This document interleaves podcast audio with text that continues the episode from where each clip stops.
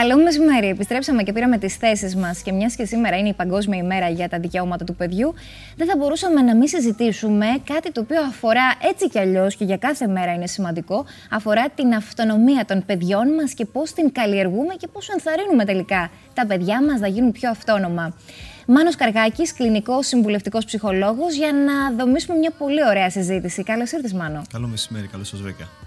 Αυτονομία του παιδιού. Τι εννοούμε όταν λέμε παιδιά αυτόνομα; Ε, συζητούμε για παιδιά τα οποία έχουν τη δυνατότητα να πάρουν αποφάσεις, ε, παιδιά τα οποία μπορούν εύκολα να προσαρμοστούν σε νέες καταστάσεις, ε, καταστάσεις που έχουν να κάνουν είτε με το γνωστικό είτε με το κοινωνικό τους ε, γίγνεσθε παιδιά τα οποία μπορούν να προσαρμόζονται και να εξελίσσονται με μια δυναμικότητα και να μπορούν να ανταπεξέρχονται στις δυσκολίες που κατά καιρούς ε, ε, βρίσκονται αντιμέτωπα με βάση κάθε εξελικτική φάση που ε, θα βρεθούν έτσι, στην πορεία τους. Από ποια ηλικία μπορούμε να καταλάβουμε, μπορούμε να βοηθήσουμε ένα παιδί να γίνει αυτόνομο και από ποια ηλικία αρχίζουμε να κάνουμε focus εμείς οι γονείς προς αυτή την κατεύθυνση; Ξέρετε, τα πρώτα σημεία στα οποία θα μπορούσαμε να ξεκινήσουμε την ενίσχυση της αυτονομίας του παιδιού είναι από την υπηακή ηλικία, εκεί που παίρνουμε πλέον από το βρεφικό στάδιο και όπου το παιδί σιγά σιγά αναπτύσσει την ε, δυνατότητα του λόγου του, τη δυνατότητα της επικοινωνίας και τη δυνατότητα του να λαμβάνει αποφάσεις για τον εαυτό του σε όποιο εξελικτικό στάδιο και αν βρίσκεται. Το κομμάτι της αυτονομίας νομίζω είναι το ζητούμενο για τον κάθε γονέα, γιατί πολλές φορές αυτό που συζητούμε είναι πόσο, πώς το παιδί μου μπορεί να αποκτήσει αυτοπεποίθηση, πώς το παιδί μου μπορεί να διεκδικεί και πώς το παιδί μου μπορεί να μην εξαρτάται από μένα. Το πώς το ορίζει βέβαια ο καθένας αυτό ε, εμπεριέχει μια υποκειμενικότητα και πολλές φορές φάσκει και αντιφάσκει ε, όσο αφορά τις κινήσεις και τις επιλογές των γονιών απέναντι σε αυτό. Πολλές φορές βλέπουμε παιδιά, α, κοριτσάκια και αγοράκια, τα οποία είναι πιο εξαρτημένα, θα λέγαμε, από τους γονείς. Πότε απογαλακτίζεται συναισθηματικά ένα παιδί από τους γονείς του για να μην έχουμε αυτές τις πιο νοσηρές καταστάσεις της προσκόλλησης πάνω στους γονείς και τελικά της μη ξεδίπλωσης της ε, προσωπικότητάς τους. Θα έλεγα ότι θα ήταν αρκετά υγιές το παιδί κατά τη διάρκεια της προεφηβείας και της βίας να αποκτά πλέον αυτόνομα και ανεξάρτητα στοιχεία. Βέβαια, αν θέλετε την προσωπική μου εμπειρία, μπορούμε να παρατηρήσουμε ενήλικες οι οποίοι δεν έχουν απογαλακτιστεί, δεν έχουν αυτονομηθεί από το γονεϊκό πλαίσιο, είτε συναισθηματικά είτε και πρακτικά. Ε, το ζητούμενο λοιπόν θα μπορούσαμε να το προσδιορίσουμε στην περίοδο της εφηβείας με πιο ανεξάρτητα και αυτόνομα ξεκάθαρα χαρακτηριστικά, αλλά συναισθηματικά είναι ένα ερωτηματικό και έχει να κάνει με το πώς τελικά και η οικογένεια διαχειρίζεται αυτό το στοιχείο της αυτονομίας του παιδιού και στο πόσο οθεί αυτή την αυτονομία και θεωρητικά αλλά και πρακτικά. Από ποια λάθη ξεκινάμε εμείς οι, γονείς, εμείς οι γονείς, δεν είμαι ακόμα γονιός, αλλά ξεκινάμε οι γονείς, ξεκινούν α, και ποια είναι αυτά τα οποία κάνουμε στην καθημερινότητά μας και δημιουργούμε προβλήματα τελικά στο να γίνει το παιδί μας αυτόνομο. Ποια είναι τα πιο συνηθισμένα λάθη. Θα μπορούσαμε να δούμε διάφορους άξονες επιρροής της αυτονομίας του παιδιού. Θα ξεκινούσα από το βασικότερο και από το πιο συνηθισμένο στην επικοινωνία μας με γονείς. Κατά πόσο έχουμε προσδιορίσει τι σημαίνει αυτονομία και ανεξαρτησία του παιδιού μας και κατά πόσο το έχουμε ορίσει όχι μόνο εμείς ατομικά, αλλά κατά πόσο το έχουμε ορίσει μαζί με τον σύντροφο ή τη σύντροφό μας. Να έχουμε ένα κοινό ορισμό σαν αγωνή το τι σημαίνει ότι το παιδί μου είναι αυτόνομο και ανεξάρτητο. Πολλές φορές ερχόμαστε σε ένα κοντράστ, σε μια αντίθεση ανάμεσα στους δύο γονείς, που ο μπαμπάς από τη μία πλευρά θέλει το παιδί να είναι πολύ πιο αυτόνομο και ανεξάρτητο με την έννοια ότι είναι πιο δυναμικό, πιο διεκδικητικό, πιο εξωστρεφές. Αυτό συνήθως γίνεται στα αγοράκια. Ακριβώς, στα αγόρια. Και από την άλλη, μια μαμά η οποία ε, κυρίως τα χαρακτηριστικά της θα, έχουν να κάνουν με το παιδί να λαμβάνει πρωτοβουλίες σε δουλειές και σε υποχρεώσεις σχετικά με το σχολείο και το σπίτι. Έτσι λοιπόν, ίσως ένα πρώτο βασικό σαμποτάζ, ένα πρώτο βασικό λάθος που κάνουμε όσο αφορά ε, την ε, ε, ενίσχυση της αυτονομίας του παιδιού έχει να κάνει με τον ορισμό αρχικά, να ξεκαθαρίσουμε πρώτα απ' όλα εμείς τι θέμε και τι ορίζουμε σαν αυτονομία σε σχέση με το παιδί μας και κατά πόσο υπάρχει ένας κοινός παρανομαστής με τον άνθρωπο με τον οποίο ή με τους ανθρώπους, αν θέλετε, που μεγαλώνουμε μαζί με το παιδί. Θα βάλω σε αυτή την παρένθεση και τους παππούδες μας και τις γιαγιάδες μας, οι οποίοι πολλές φορές μέχρι τουλάχιστον και την ηλικία στο δημοτικό, του δημοτικού θα ε, εμπλακούν στην ανατροφή και στη διαπαιδαγώγηση του παιδιού. Αυτό λοιπόν είναι ένα πρώτο βασικό σημείο ε, στο οποίο καλούμαστε να ξεκαθαρίσουμε το τι ορίζουμε για να μπορέσουμε να το βάλουμε, να το θέσουμε και σαν στόχο. Ένα δεύτερο στοιχείο ε, σαμποτάζ σε αυτή τη διαδικασία της αυτονομίας είναι τα στοιχεία της υπερπροστατευτικότητας. Ε, η, μια φοβική ομπρέλα η οποία υπάρχει αρκετά συχνά ε, και στο πλαίσιο των γονέων. Η αγωνία που έχουν οι γονείς και η ανασφάλεια. Μήπως πάθει κάτι το παιδί τους, μήπως δεν τα καταφέρει, μήπως αποτύχει; Ακριβώς. Ε, είτε ξεκινάμε από στοιχεία που έχουν να κάνουν με την υγεία του και την ε, ασφάλειά του, ε, αλλά προχωρούν και σε στοιχεία ε, προστατευτικότητα στο πλαίσιο του τι σημαίνει επιτυχία για το παιδί. Το δεύτερο λοιπόν στοιχείο το οποίο περιορίζει το κομμάτι της αυτονομίας και της ανεξαρτησίας του παιδιού μέσα από την υπερβολική προστασία μας έχει να κάνει αυτό που συνδέεται με τη φοβικότητα των γονιών σε σχέση με την υγεία, την ασφάλεια και την εξέλιξη ε, των παιδιών. Φοβική είναι όμως πολλές φορές οι γονείς όταν μιλάμε και για την επιλογή των φίλων του παιδιού του. Στην περίπτωση αυτή τι λάθη κάνουν οι γονείς και τι θα έπρεπε να κάνουν; Γιατί τα παιδιά συναναστρέφονται με πολλά ακόμα παιδιά και κάνουν τις επιλογές τους με αυτούς που τείνουν να βρίσκουν πιο πολλά κοινά, αν θέλεις, ή με αυτούς τους οποίους θαυμάζουν και θέλουν να είναι πιο κοντά τους, ανεξάρτητα από τη διαφορά ηλικίας πολλές φορές που τους διακρίνει. Τι κάνουν οι γονείς λάθος και τι πρέπει να κάνουν σωστά; Είναι, είναι πολύ σωστό αυτό που αναφέρετε σχετικά με το κομμάτι του τι σημαίνει για το παιδί η επιλογή. Ε, Πολλές φορές έχει να κάνει με την, το τι ικανοποιεί εκείνη την περίοδο τις ψυχικές και κοινωνικές του ανάγκες. Και σε αυτό πολλές φορές μπορεί να διαφοροποιείται ή να έχετε σε αντίθεση με αυτό που θεωρεί ο γονιός σωστό. Επειδή όμως η ανεξαρτησία και η αυτονομία ε, έχει σαν βασικό στοιχείο την ικανότητα κρίσης και επιλογής του ατόμου απέναντι στις νέες καταστάσεις και στα νέα στοιχεία στα οποία καλείται να, καλείται να διαπραγματευτεί στη ζωή του, ε, η, η, η, πιο συνηθισμένη παρεμβολή σε αυτό είναι η κατευθυντικότητα στο με ποιον ή με ποιον δεν θα κάνεις ε, παρέα ότι αυτό το παιδί δεν είναι καλό για σένα ή με, με πιο έστω πρακτικούς τρόπους θα ε, παρεμβληθούμε στη διαδικασία του να κάνει παρέα το παιδί μας ε, μη, του, μη δίνοντάς του την άδεια να βρεθεί, να καλέσει το άλλο παιδί στο σπίτι. Έχει μεγάλη διαφορά ε, το πλαίσιο της συζήτησης γύρω από την ε, απομάκρυση του παιδιού μας από κάτι που εμείς θεωρούμε δυσλειτουργικό. Ε, όσο πιο πολύ εντάσσουμε το παιδί σε μια διαδικασία επιλογής όπου θα του θέσουμε τα δικά μας επιχειρήματα, ακόμα και με το συναισθηματισμό μας, αλλά στο τέλος θα το αφήσουμε το δικαίωμα επιλογής για όσο διάστημα θέλει να κάνει τη συγκεκριμένη παρέα, είναι ένα στοιχείο το οποίο ενισχύει τη δυνατότητα επιλογής. Απ' την άλλη, το παιδί έχει γνώση την αντίθεση του γονέα, άρα πάντα υπάρχει εισπορά στο τι μπορεί εν δυνάμει να κάνω λάθος και εγώ. Απ' την άλλη, πάντα έχω το δικαίωμα επιλογής κάθετες, ε, πολλές φορές αυταρχικές παρεμβάσεις στο πλαίσιο των επιλογών του παιδιού και κυρίως για να ξεκαθαρίσουμε, για να μην είμαστε και αυστηροί εντελώς με τους γονείς, όταν φυσικά δεν μιλούμε για κάτι το οποίο είναι είτε ψυχοπαθολογικό, είτε επικίνδυνο πρακτικά, ρεαλιστικά για την υγεία ή ε, για την παραβατικότητα του παιδιού, γιατί μιλούμε και για τέτοιες καταστάσεις, όταν μπαίνουν οι δικές μας φοβίες και όχι η πραγματικότητα όσον αφορά ναι. την επικίνδυνοτητα της συγκεκριμένης παρέας, αυταρχικές παρεμβάσεις συνήθως φέρνουν παιδιά τα οποία πάντα αναζητούν κάποιον άλλον να τους δώσει το πού πρέπει να κατευθυνθούν και με ποιο άνθρωπο πρέπει να κάνουν παρέα. Πολλές φορές οι γονείς, ε, όταν δεν συντρέχουν σοβαροί λόγοι, έχουν αυτοί οι Έλληνες τουλάχιστον γονείς, mm-hmm. στις περισσότερες οικογένειες συμβαίνει αυτό, να είναι άθελά τους, ίσως παρεμβατικοί και να είναι αυταρχικοί, όπως είπες προηγουμένως, με το γνωστό απαγορεύεται, με το γνωστό αποκλείω να κάνεις αυτό. Στις περιπτώσεις αυτές όμως βλέπουμε ότι υπάρχει η εναντιωματική συμπεριφορά των παιδιών. Αυτό που λέει ο γονιός ότι δεν θα κάνεις, τελικά επιθυμούν διακαώ να, το, να, το, να το φέρουν, το κάνουν πραγματικότητα, να το πράξουν οι γονείς πώς μπορούν να είναι πιο διαλλακτικοί, όπως μας είπες, γιατί μας μίλησες για πλαίσιο και για επιχειρηματολογία του υπέρ και του κατά. Και πώς μπορούν, με τι πολιτισμό μέσα τους, να σεβαστούν τις επιλογές του παιδιού σε ό,τι έχει να κάνει με τις παρέες τελικά των συνομιλίκων. Ε, είναι μια συνηθισμένη παρτιγίδα στην οποία μπαίνουν οι γονείς. Δηλαδή, ε, ξεκινούμε μια τακτική η οποία κατευθύνω το παιδί μου κατά την υπιακή και παιδική ηλικία στο τι να κάνει και ξαφνικά στην προεφηβική, στην εφηβική ηλικία η ίδια τακτική βλέπουμε ότι λειτουργεί και αντίθετα φέρνει μια ε, εναντιωματική, συμπεριφορά απέναντί μας, η οποία πολλές φορές είναι και στο πλαίσιο της ρήξης. Έτσι λοιπόν, επειδή είναι καλό να είμαστε κι εμείς ειδικοί λιγάκι προσεκτικοί στο τι ζητούμε από τους γονείς, γιατί προφανώ ζητούμε υπερβολικά πράγματα. Και όταν συζητούμε για πλαίσια στόχων, στο πώς χτίζω μία σχέση επικοινωνίας και διαπραγμάτευσης με το, με το παιδί μου δεν είναι κάτι που το χτίζω ξαφνικά στα 14, στα 15. Είναι κάτι που ξεκινά στο πλαίσιο που είναι εφικτό και δυνατό. Είναι μια συνεχής διαπραγμάτευση με τον ίδιο μου τον εαυτό να καταφέρω, ακόμα και αν έχω μπει σε μια διαδικασία υπερβολής. Την επόμενη φορά να μπω σε μια διαδικασία συζήτησης με το παιδί και να του δώσω το πλαίσιο της επιλογής.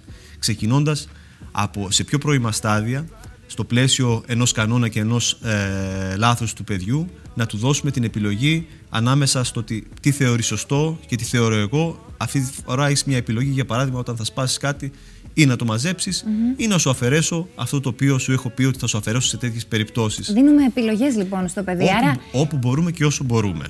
μιλάμε. Το πιο εύκολο πράγμα στον κόσμο είναι να πεις το όχι και να μην εξηγήσεις τίποτα. Και όταν μιλάμε για πιο νεαρές ηλικίες, τα παιδιά ρωτούν γιατί το ένα, γιατί το άλλο.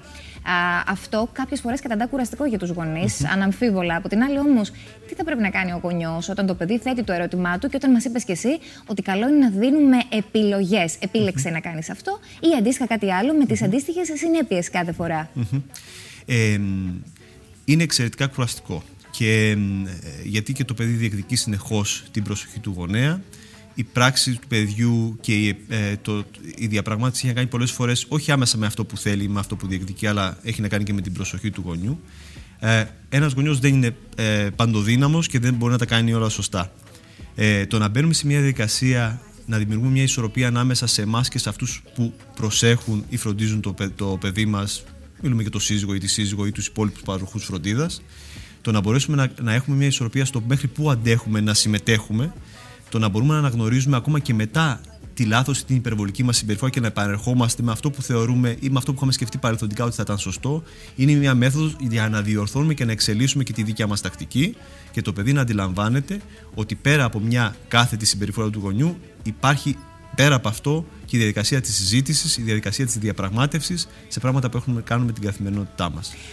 Συχνά ακούμε από τους ειδικούς να υπογραμμίζουν πόσο σημαντικό είναι για την συνολική ανάπτυξη της προσωπικότητας του παιδιού η ανάθεση και αρμοδιοτήτων κάθε φορά, ανάλογα και με το ηλικιακό στάδιο, λίγο και λιγο Ε, όταν το παιδί αποτυγχάνεις σε αυτό το κομμάτι ή δεν κάνει, του δώσουμε μια οδηγία, μια εντολή και δεν την φέρει εις πέρας με τον καλύτερο τρόπο ποια θα πρέπει να είναι η δική μας ως γονείς ενώ στάση απέναντι του; Πρώτα να το κατακεραυνώσουμε, τι έκανες τώρα; Πρώτα απ' όλα το, βασ... το βασικότερο και το πιο ορθό είναι να αναθέτουμε ρόλους. Να αναθέτουμε ευθύνες και να αναθέτουμε αρμοδιότητες στο παιδί μας, αναλόγως και την ηλικιακή φάση που βρίσκεται και αναλόγως τις δυνατότητες του παιδιού, τις οποίες βλέπουμε και αντιλαμβανόμαστε, και όχι με πράγματα και σκέψεις και στόχους που έχουμε εμείς σαν σωστούς και σαν εφικτούς για εκείνο.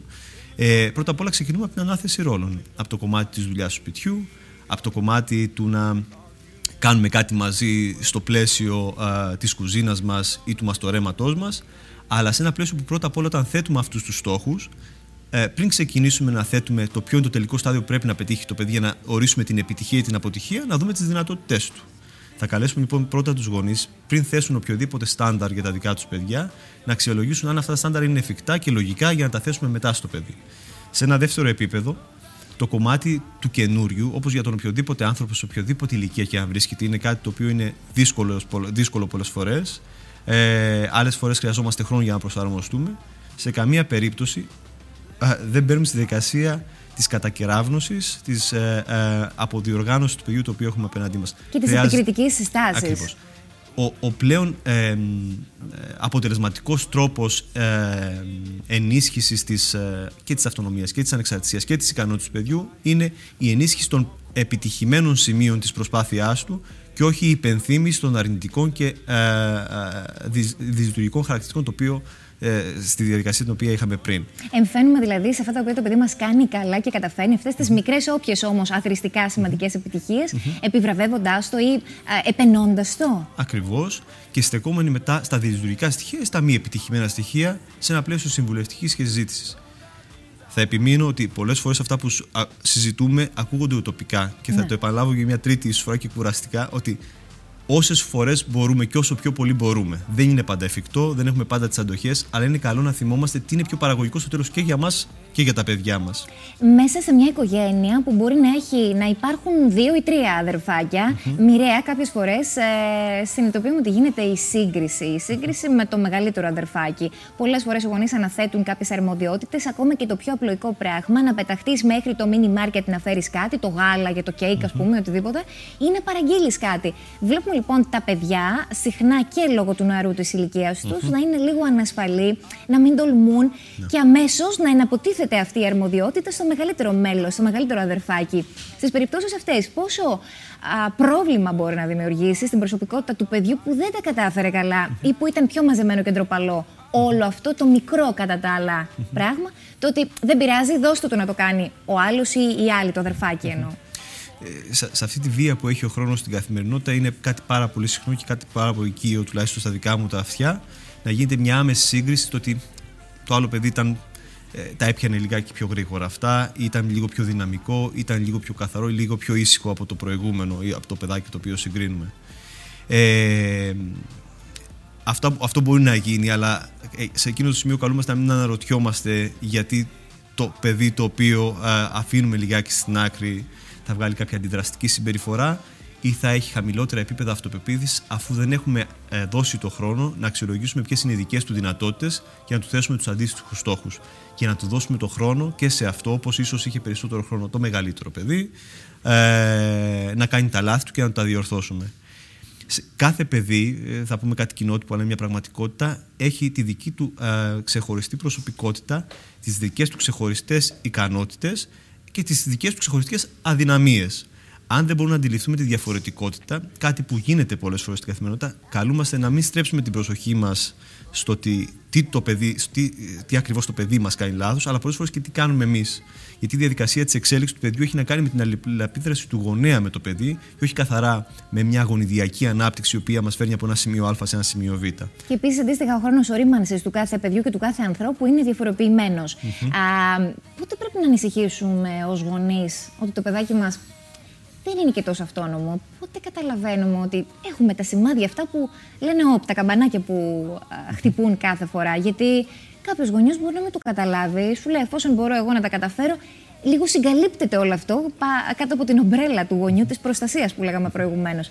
Πότε πρέπει να ανησυχήσουμε για να πούμε, Οπ, έχουμε πρόβλημα, χρειαζόμαστε βοήθεια ή τι αλλάζουμε στο παιδί μας. Σημαντικά σημεία στα οποία μπορούμε να παρατηρήσουμε αυτές τις τις ε, δυσκολίες στην εξέλιξη του παιδιού, τις δυσκολίες στην αυτονομία του και στην ανεξαρτησία του είναι σημεία όπου στα διάφορα εξελικτικά στάδια στα οποία έρχεται αντιμέτωπο το παιδί φέρει συμπεριφορές οι οποίες δεν είναι αντίστοιχες με την ομάδα ίσως των συνομιλίκων του και όχι σε ένα επίπεδο σύγκρισης, σε σοβαρές δυσκολίες. Για παράδειγμα, ε, όταν ε, το παιδί πλέον είναι έτοιμο να πάει στον παιδικό σταθμό, στον υπηαγωγείο ε, ή στο δημοτικό του και φέρει ε, εξαιρετικά μεγάλες δυσκολίες είτε στην προσαρμογή του. Και δεν μιλούμε για μία, δύο, τρεις εβδομάδες ή ένα μήνα, αλλά αυτό να συνεχίζει για ένα μεγάλο χρονικό διάστημα που να φέρει δυσλειτουργία στη διάθεσή του, στη γνωστική του απόδοση και στις κοινωνικές του σχέσεις. Όταν βλέπουμε ένα παιδί το οποίο ενώ βρίσκεται συστηματικά σε ένα πλαίσιο συνομιλίκων, δυσκολεύεται να πλησιάσει και αφού έχουν περάσει μία, δύο, τρεις, τέσσερις, πέντε φορές ε, στο πλαίσιο της προσαρμογή τους σε νέα περιβάλλοντα που είναι παιδάκια, και αντίθετα προσκολάται στη μητέρα ή στον πατέρα. Παιδιά τα οποία στο πλαίσιο του δημοτικού ε, ε, δυσκολεύονται στην κοινωνική τους προσαρμογή και πάλι προσκολώνται πίσω στην ασφάλεια του γονιού. Παιδιά τα οποία ενώ καλούνται να πάρουν ε, να κάνουν επιλογές σε απλά πραγματάκια να παίρνουν πρωτοβουλίες, να παίρνουν πρωτοβουλίες σε απλά πραγματάκια που έχουν να κάνουν με την καθημερινότητα όπως το να να εκτελέσω μια απλή οδηγία, να βοηθήσω στο σπίτι, να πάω έξω στο περίπτερο να φέρω κάποια πραγματάκια. Ε, δυσκολεύομαι και φοβούμαι να το κάνω μόνος μου ή δυσκολεύονται πάρα πολύ να πάρουν αποφάσεις σε γενικότερες καταστάσεις και πάντα θα γυρίσουν στο να ρωτήσουν το γονιό τους το τι ακριβώς να κάνουν. Είναι παιδιά που δείχνουν πρώιμα σημάδια στο ότι δυσκολευόμαστε αρκετά στην έννοια της αυτονομίας και πώς ορίζω τη δική μου επιλογή σε κάτι το οποίο μπορεί να είναι σωστό. Και στις περιπτώσεις αυτές ο γονιός θα πρέπει να συμβουλευτεί κάποιον ειδικό ή υπάρχει μέσα του η λύση και η απάντηση για να βοηθήσει το παιδάκι του; Κοιτάξτε, όταν συζητούμε για κάποιο θέμα α, για ένα παιδί, αυτομάτως, καλώς ή κακό, το εντάσσουμε σε ένα πλαίσιο οικογένειας. Όταν μιλούμε για μια δυσκολία ε, ενός νεαρού μέλους της οικογένειας, δεν μπορούμε να το δούμε ξέχωρα από την ίδια την οικογένεια. Δεν μπορώ να πω ότι σε κάθε περίπτωση θα πρέπει να κινούμαστε στη συμβουλευτική κάποιου ειδικού. Ε, γιατί έτσι κι αλλιώς πριν από αυτό καλούμαστε να, κάνουμε μια, να μπούμε σε διαδικασία αυτοαξιολόγησης. Το τι ακριβώς μπορεί να έχει πάει λάθος ή ποιες άλλες μπορεί να είναι εξωτερικές δυσκολίες ε, σε σχέση με το παιδί μας. Σίγουρα χρήσιμη όταν δεν μπορούμε να βρούμε κάποια λύση είναι η συζήτηση με κάποιον ε, ειδικό παιδαγώγο, κάποιο ε, παιδοψυχολόγο, κάποιο σύμβουλο οικογένειας, ο οποίος μπορεί να μας βοηθήσει να σταθούμε και να επικεντρωθούμε σε αυτό το θέμα. Θα έλεγα όμως πιο πριν θα ήταν εξαιρετικά χρήσιμο να σταθούμε και να συζητήσουμε με τον παιδαγωγό του παιδιού, αν είναι στο πλαίσιο που βρίσκεται πλέον σε μια, στον υπηαγωγείο ή στο δημοτικό ή στο γυμνάσιο, ώστε να μας δώσει μια πλήρη εικόνα του τι συμβαίνει στην καθημερινότητα του παιδιού. Γιατί πολλές φορές τα παιδιά είναι τελείω διαφορετικά όπως συμπεριφέρονται στο σπίτι από ότι σε σχέση με το σχολείο ή με την εκπαιδευτική κοινότητα στην οποία βρίσκονται. Ε, μικρά πραγματάκια, σαν συμβουλή, για να, για να ολοκληρώνουμε, σαν συμβουλή από μικρή ηλικία να βορτίζει το δοντάκια του, να στρώνει το τραπέζι, να παίρνει το πιατάκι του, να το επιστρέφει όταν τρώει. Βοηθούν. Ε, Όπως είπαμε και προηγουμένως, όλο αυτό χτίζεται και ξεκινά από πολύ νωρίς. Και χτίζεται και για το παιδί και για εμά.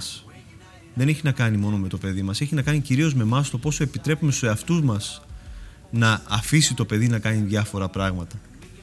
Το να ξεκινάμε από πολύ νωρίς στο ότι και να είμαστε από πάνω σε κάθε εντολή του παιδιού και να έχει μια παντοδυναμία απέναντί μας και να διεκδικεί πάντα και εμείς να είμαστε πάντα ακριβώς εκείνη τη στιγμή από πάνω, από τον πρώτο ανασταναγμό μέχρι το πρώτο δάκρυ, να τρέχουμε από πάνω με μια αγωνία και ένα, και ένα φόρτο στην έκφραση και στην ε, συμπεριφορά μας, είναι τα πρώτα σημάδια που δείχνουν ότι και εμείς δυσκολευόμαστε να αφήσουμε λιγάκι χώρο στο παιδί. Το Έτσι. περιθώριο που λέμε. Ακριβώς. Ε, ο, ο δικός μας φόβος, αλλά και ο φόβος του παιδιού να αναλάβει μικρές πρωτοβουλίες, είτε για να μην κουραστείτε γιατί δεν είναι ακόμα ηλικία είτε γιατί φοβόμαστε ότι δεν θα το κάνει σωστά, είναι τα πρώτα σημάδια που μας δείχνουν ότι σαμποτάρουμε αυτή, αυτή την αυτονομία. Άρα η αντίστροφη ακριβώς συμπεριφορά, το να τολμήσουμε σε ασφαλή πλαίσια να δίνουμε χώρο και ρόλο στο παιδί μας, είναι τα πρώτα σημεία στα οποία μπορεί να εξελιχθεί προχωρώντας προς την ε, προεφηβική και εφηβική ηλικία να αναγνωρίζουμε την ορίμανση του παιδιού μας με τις νέες επαναστατικές του ιδέες, με την ίδια νέα του αντίληψη σχετικά με τον κόσμο και το, το αφήνουμε χώρο να τη συζητά. Και, και να έρχεται μας... σε ρήξη πολλές φορές με εμάς και τις δικές μας πεπιθήσεις ως γονείς. Είναι απαραίτητη η σύγκρουση και η ρήξη μαζί μας για να δομεί τη δική του προσωπικότητα. Το να επιτρέπουμε λοιπόν στον εαυτό μας και στο παιδί μας το καινούριο, να το αφήνουμε χώρο για τη διερευνητικότητά του σαν νήπιο και σαν παιδί, την αντιδραστικότητά του σαν ε, προέφηβος και την, ε, ίσως και την διάσπασή του με εμάς κατά την εφηβεία και την πρώιμη ενηλικίωση είναι σημεία τα οποία είναι απαραίτητα να τα λαμβάνουμε υπόψη μας αν θέλουμε να έχουμε έναν άνθρωπο ο οποίος θα έχει μεγαλύτερα επίπεδα αυτονομίας σε σχέση με αυτά που θα είχε αν ήμασταν συνεχώς σε ένα πλαίσιο προστασίας και φόβους σχετικά με το ό,τι κάνει, μήπως το κάνει λάθος ή μήπως εμείς μέσα από το λάθος του παιδιού μας κάνουμε τα δικά μας και εκτεθούμε απέναντι στους εαυτούς μας και σε αυτό. Που πολλές φορές τα βλέπουμε στα παιδιά μας. Ε, και για να κλείσουμε από τη δική σου εμπειρία, ένα παιδί το οποίο δεν δομήθηκε σωστά η αυτονομία του και φτάνει να είναι ένας πολύ εξαρτημένος, mm-hmm. ανασφαλής και φοβικός ενήλικας, μπορεί να το αντιστρέψει τελικά αυτό μελλοντικά ή ότι χτίζουμε, ό,τι σπέρνουμε, θερίζουμε. Σίγουρα θα αφήσει τα αποτελέσματά τους στην ενήλικη ζωή. Και αν θα μπορούσαμε να αποτυπώσουμε κάποια κλινικά χαρακτηριστικά που συναντούμε πολύ έντονα ε, στα αντίστροφα από αυτά που είπαμε ε, γεγονότα, θα μπορούσαμε να δούμε ένας άνθρωπος ο οποίος δεν του δόθηκε το περιθώριο, δεν του δίνεται και ακόμα. Και επιμένω λιγάκι σε αυτό, γιατί στην κριτική και ελληνική κοινωνία, και όχι μόνο, έτσι, ε, το στοιχείο της παρεμβατικότητας της οικογένειας, στι επιλογές και στην προστασία του παιδιού διαρκεί μέχρι και τα 25 και τα 30 ακόμα. Έτσι λοιπόν μπορούμε να δούμε έναν άνθρωπο ο οποίος πολύ πιο εύκολα μπορεί να βγάλει φοβικά χαρακτηριστικά, πολύ πιο εύκολα μπορεί να βγάλει δυσκολία στη, σχέση, γιατί η σχέση χρειάζεται επιλογές και σεβασμό στην ελεύθερη επιλογή και στη μη παρεμβατικότητα άλλων ε, γύρω από αυτό, και δυσκολίες στην επαγγελματική του εξέλιξη και στην εξέλιξή του σαν ένα υγιή και δυναμικό ενήλικα, ο οποίος θα έχει καλύτερη ποιότητα ζωής σε σχέση με έναν άλλο που από νωρίς έχει χτίσει την αυτοπεποίθησή του και τον έχουν βοηθήσει να τη χτίσει. Και τελικά αυτός ο ενήλικας, ο οποίος κάποια στιγμή θα αποφασίσει στα 18, θα είναι, δεν ξέρω πότε θα είναι, όταν ενηλικιωθεί πλέον το παιδί μας. Είναι καλό να το αφήνουμε, ακόμα και αν ταλαιπωρηθεί με δυσκολίες, να συνεχίσει να χτίσει τη ζωή του μόνο του, να ανοίξει τα φτερά του, όπως λέμε, και να μείνει και μόνο του στο σπίτι και να αλλάξει και περιβάλλον, ακόμα και αν δυσκολεύεται, ή πάντα θα πρέπει να υπάρχει μάνα και ο μπαμπάς από πίσω για να. Τι έπαθε το παιδί μου, τι μπορώ να κάνω τώρα; Η φροντίδα δεν χρειάζεται να είναι πάντα μπροστά. Μπορεί να είναι μέσα σε ένα πλαίσιο ότι κάπου εκεί υπάρχουν κάποιοι άνθρωποι που, αν χρειαστώ κάτι σοβαρό, μπορούν να με υποστηρίξουν. Αλλά το να επιτρέψουμε να φθαρεί, να τριφθεί κάποιος και να περάσει τις κρίσεις στις διάφορες ηλικίες και να έρθει αντιμέτωπος με δυσκολίες είναι ο μόνος τρόπος για πλήρη και ουσιαστική ανεξαρτητοποίηση και αυτονομία. Τα χαστούκια τη ζωή, ακόμα και αν βλέποντας τα οι γονείς, ραγίζει η καρδιά τους για το παιδί τους. Χωρίς πόνο δεν εξελισσόμαστε και χωρίς δυσκολία δεν γινόμαστε καλύτερα. Εύκολα δεν γνωρίζω κάτι τουλάχιστον, τουλάχιστον σε θέματα ψυχολογίας που να έρχεται σαν ε, κάποιο ουσιαστικό αποτέλεσμα. Και αν έρθει θα είναι εφήμερο. Λοιπόν, σε ευχαριστώ πάρα πολύ για αυτή την επικοδομητική συζήτηση. Για μια ακόμα φορά. Και εμείς εδώ περνάμε σε σύντομες διαφημίσεις και επανερχόμαστε κοντά σας. Δρυμύτερη.